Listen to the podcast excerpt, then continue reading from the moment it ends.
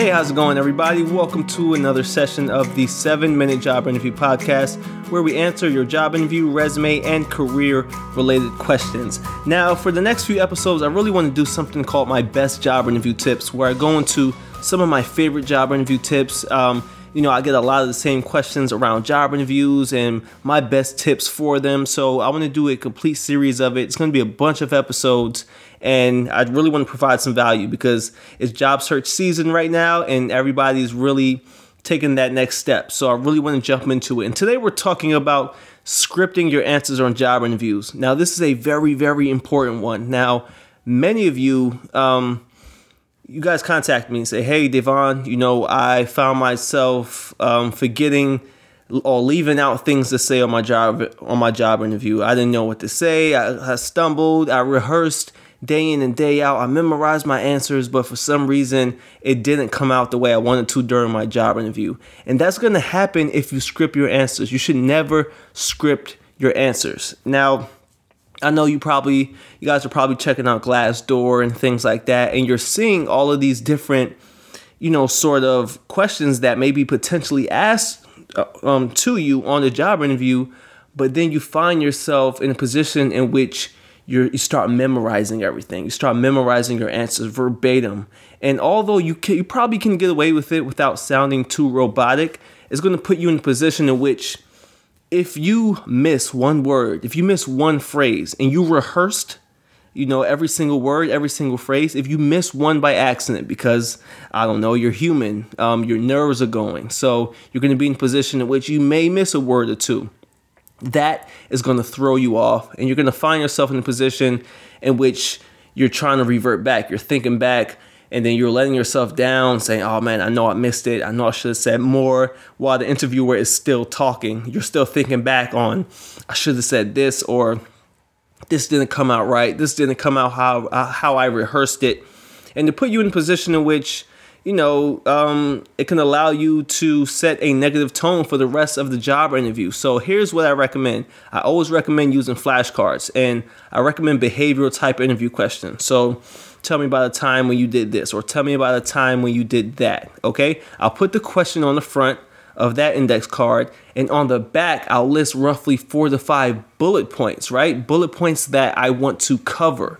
So I'll list it out and then I'll elaborate, but I'll let my mind do the thinking and I'll just talk it through, right? So um, compare this to you guys giving a presentation. If you ever gave a presentation in school or whatnot, or any sort of pre- presentation, you have a PowerPoint and you have bullet points, right? The bullet points simply outlines what you want to cover, but then you let your knowledge and, you know, your intuition really dictate what you say, right? You're to have your bullet, but you're going to let your intuition dictate what you say and how you answer the question.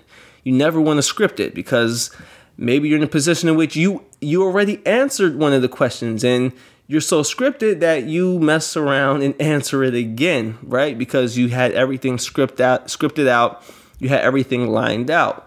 So don't do that. Don't script your answers. It's going to put you in a position in which you're going to be beating yourself up after the job interview, and it's not going to look good, guys. So don't script it. As I mentioned, take an index card and study behavioral type interview questions. Um, I'll get into that on another episode and and list bullet points on the back of it. Okay, list roughly four to five bullet points, and or you can list three. Um, I don't want you to get too caught up in the number, but I do want you to list bullet points, and I want you to talk to each of those points, right? And transition to each of those points. It's going to set the tone, and you're going to be at a way better place. So that's my advice for that, guys. Don't script your answers. So with that being said, I appreciate you guys for listening. And guys, this episode is actually sponsored by APPII, which is the world's first blockchain career verification platform. So, if you're looking for your dream job, but you're tired of dealing with ineffective job boards, you need to use APPII. So, APPII takes all of your employment and educational information and creates a resume profile for you that employers will love. Now, why would they love it?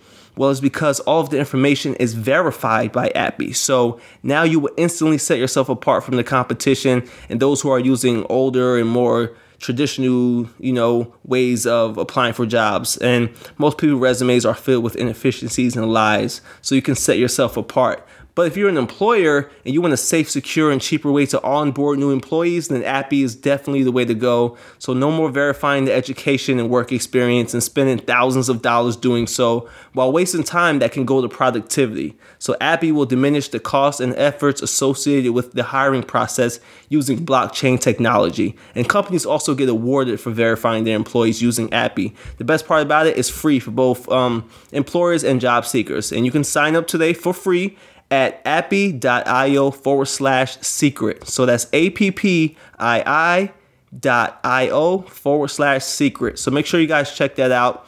Amazing platform to really get things going and really nail your job search.